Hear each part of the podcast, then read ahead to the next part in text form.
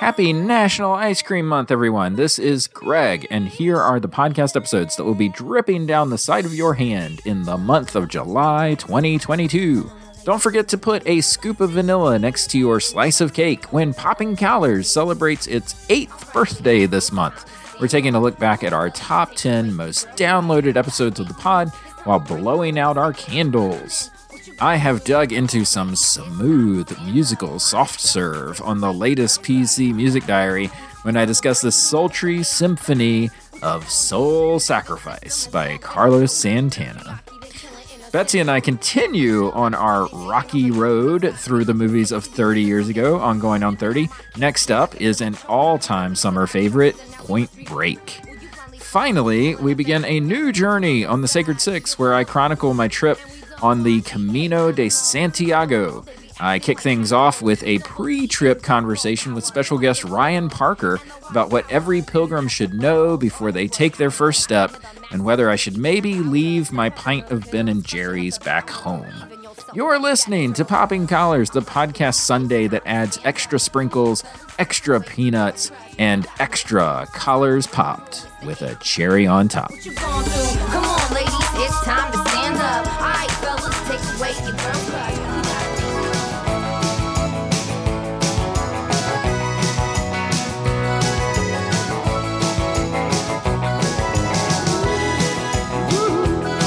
Welcome back to a brand new Sacred Six. Sometimes an item in pop culture is just too big for one podcast episode. That's where this show steps in. I'm your host, Greg Knight. With me is a very special guest. We used to have him on the show all the time back in the old days. Now he supplies us with all the amazing interviews we've set up over the last couple of years. Give a hearty popping collars welcome back to Ryan Parker. Hey, thanks, Greg. Thanks for having me. It's fun to fun to see you. This is this our first conversation since two, uh, 2020? I'm trying to think. Like, I know that we talked. What was it? We talked about the Mister Rogers documentary that came out. Gosh, was that the last time? Like, Maybe I think that may have been 2019. That was a ways ago. That was back in the movie pass days where I was at the movie theater all the time. did you see? Did you see somebody was trying to renew or, or revive Movie Pass? Oh no! And it made me not. think of that old Arrested Development line. Did you watch Arrested Development season, like the first yeah. season where Tobias is proposing uh, getting in an open marriage, and he says, "Oh," and somebody asks, me, he says, uh, "Open marriages never work, but this one might." nice. Yeah, you're going to have to definitely work on the branding of Movie Pass if you try to revive that. That's for sure. Um, hey, Ryan, catch our audience up on where you are these days and what you're up to.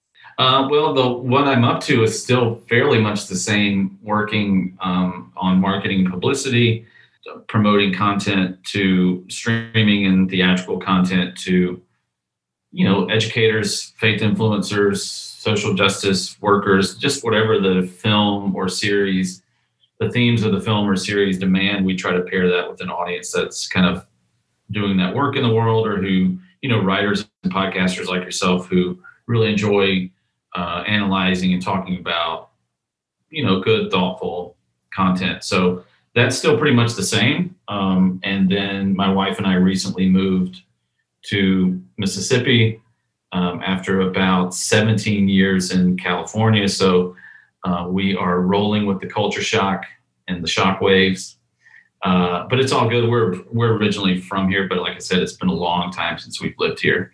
Thankfully, we have some good friends and family who are still in the area, so it's helped make the transition a little bit easier. But that's been maybe two or three weeks been kind of the uh, consuming focus, if you will but work is slowly coming back. So. Okay, all right, here we go. Uh, I brought Ryan on the show because this is going to be a sacred six, unlike any we've done so far. So, in the past, uh, this series of the pod has been about catching up with pop culture uh, that we didn't discuss on the main show. Um, but as I said before, was it was just too big to spend one episode breaking down. So we've talked about things like Star Trek, the Beatles, Major League Baseball, etc.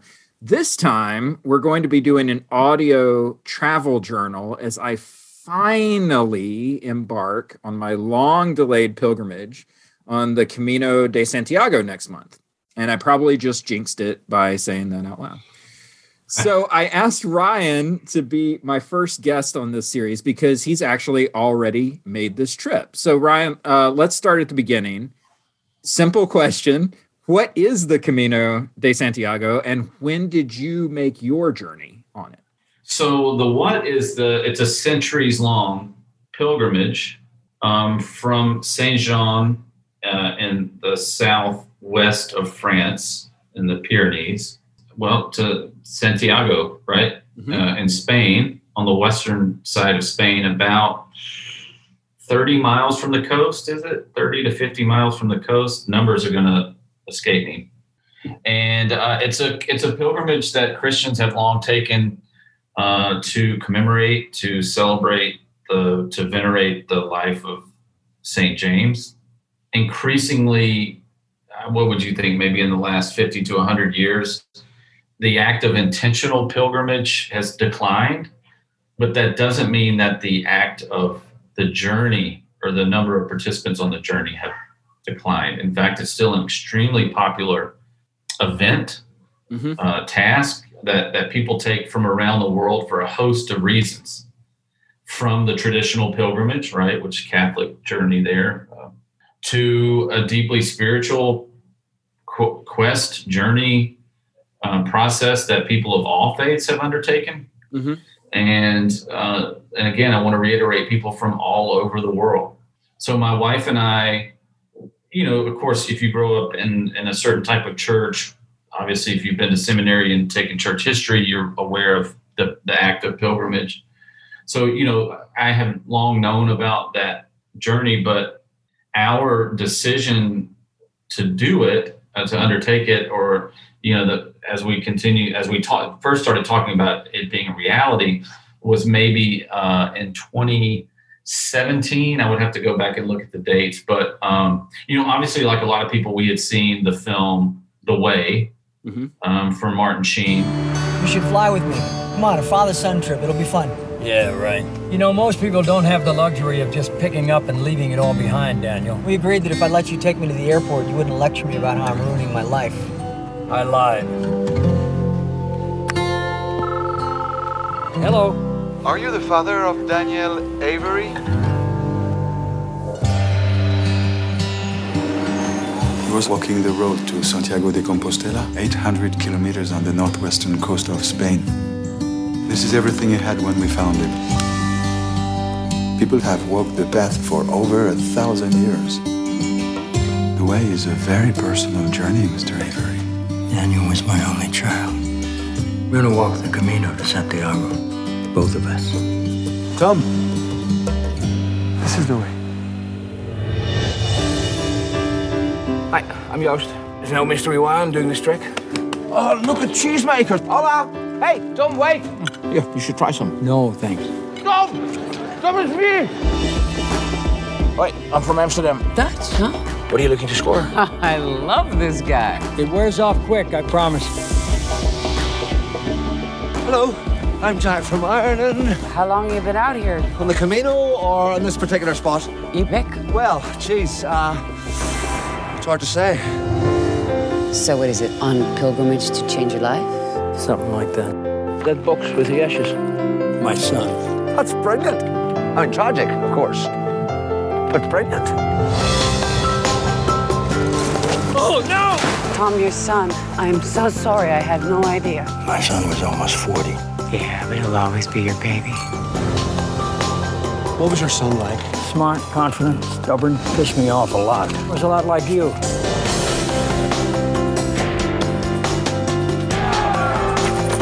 Hey, that my bag. Hey!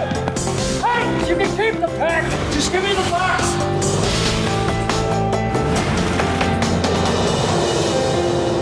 don't choose a life, Dad. You live one. What you can do this on a bike? Why the hell are we walking? Highly recommend that film. But even then, having watched that, I think maybe we watched that and said, "Oh, it'd be cool to do that one day." And then um, uh, I I was approached by in the work that we do in marketing publicity uh, by a, a, team of filmmakers, producers, and and directors who were making a documentary called "I'll Push You," which is about two best friends who undertook the Camino.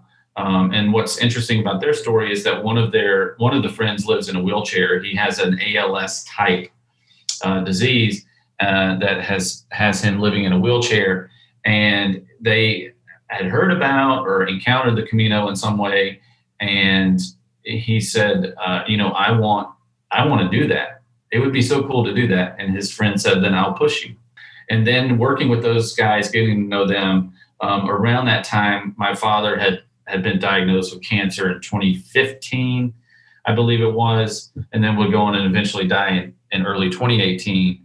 And I think before before that, um, and as he was getting sicker, Amy and I said, you know, we really want to do this, or maybe maybe we said we're gonna do this um, after he died. And so we embarked on in August of 2018.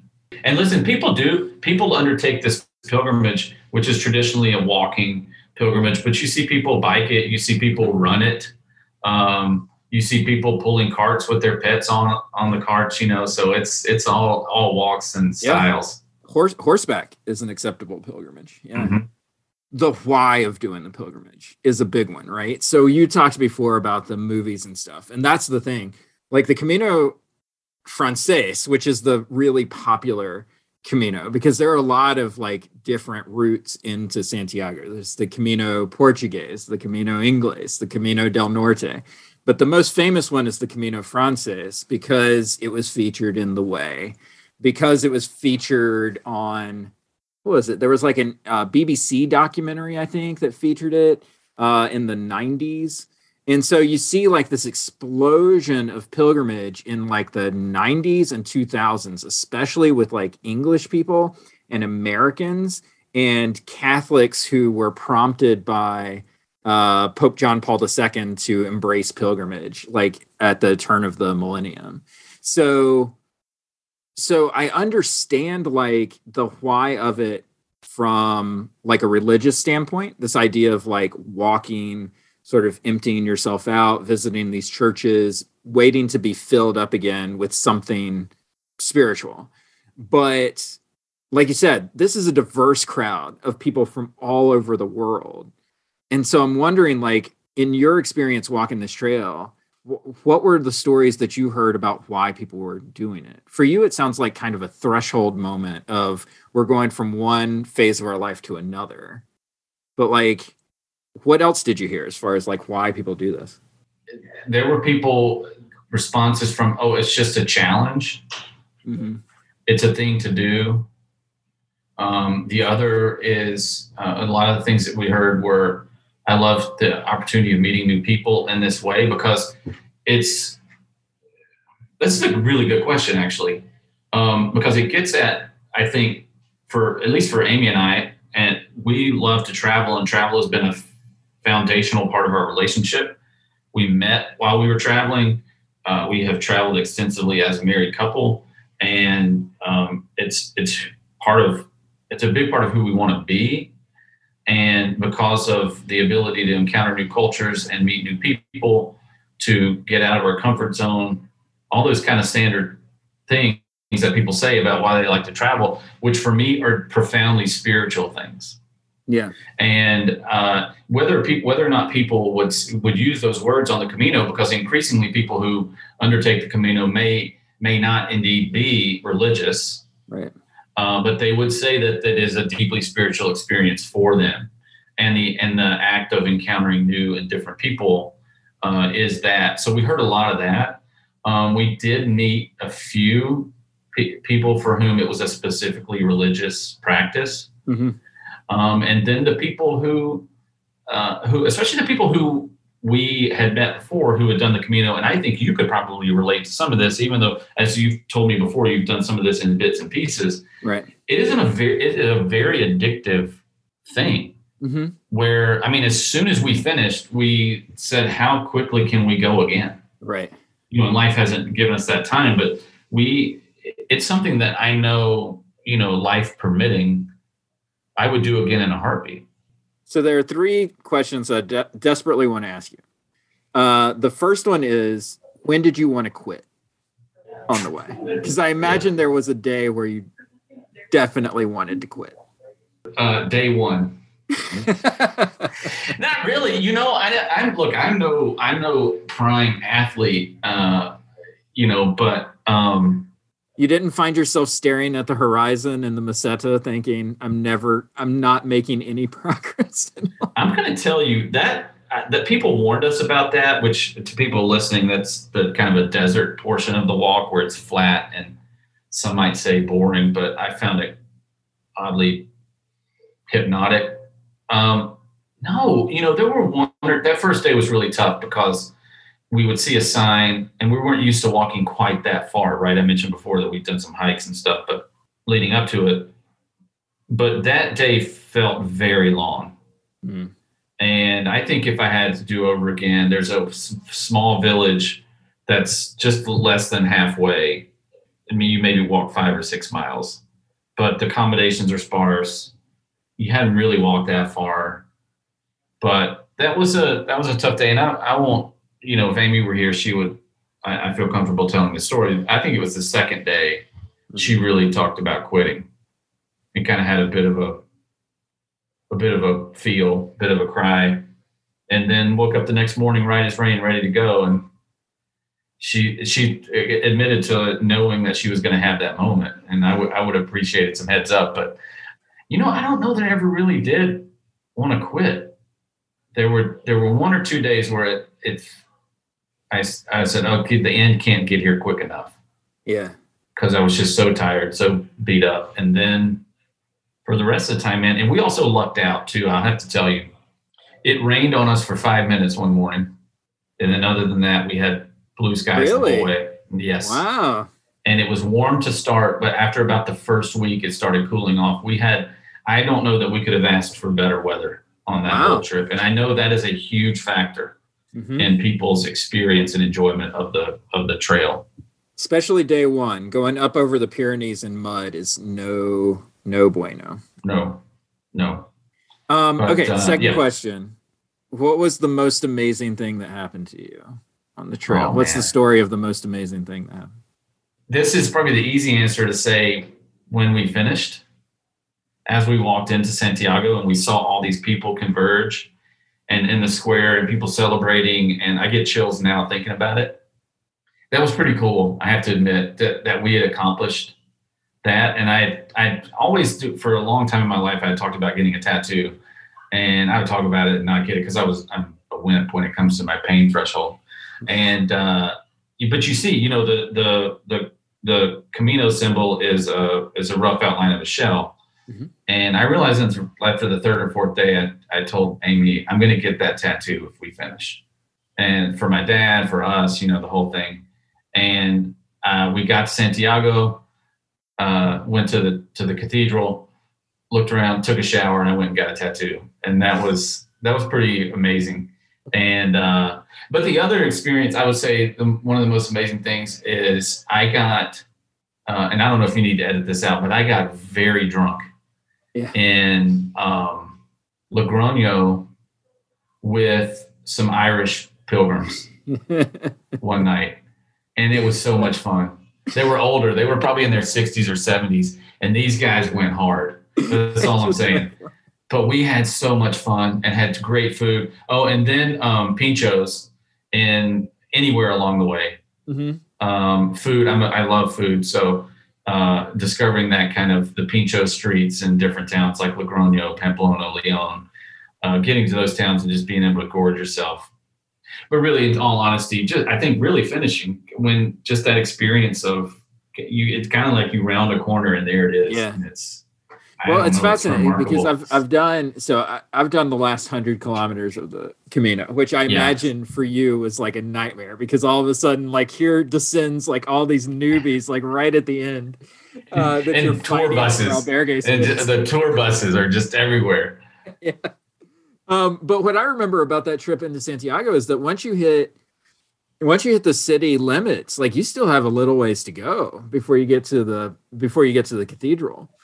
And I oh yeah, walking. I remember walking with. Uh, there was a group of college girls that we were walking beside, and we hit that Santiago de Compostela sign like right outside the city that everybody takes their picture with.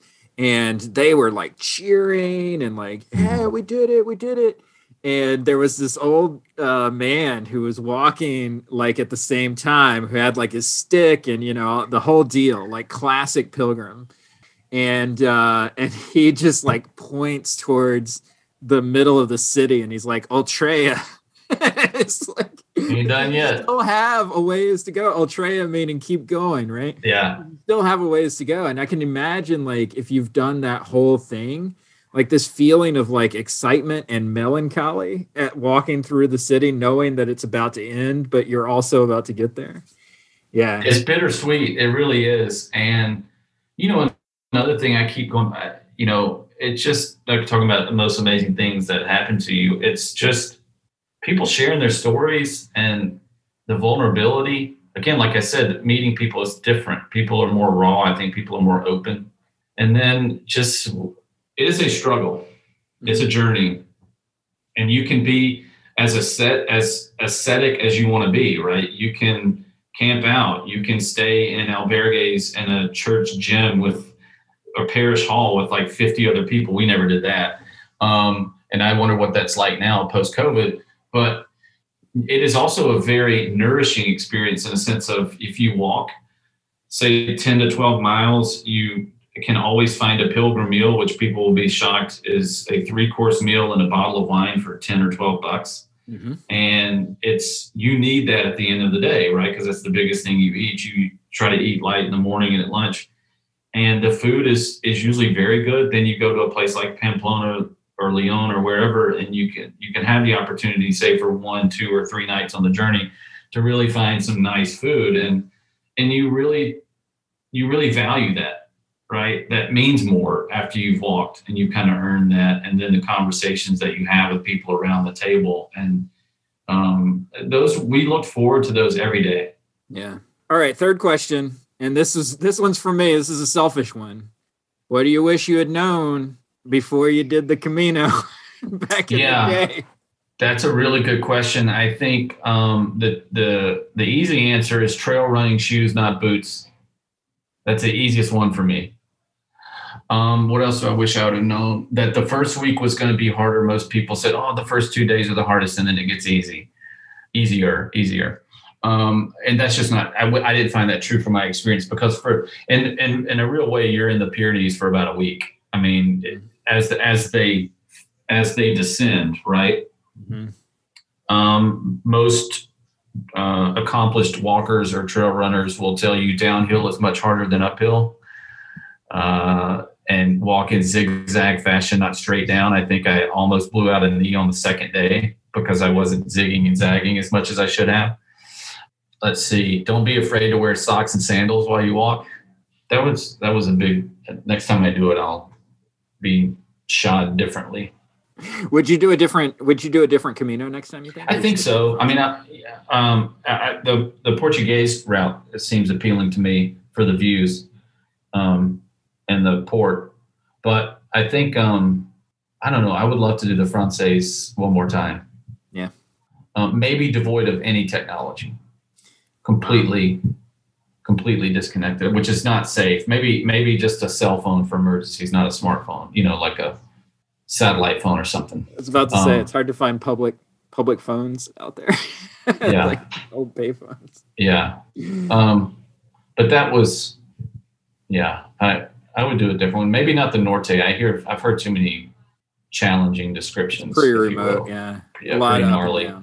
Fewer, fewer accommodations, a lot more camping. I'm not carrying a tent or a bag, a sleeping bag.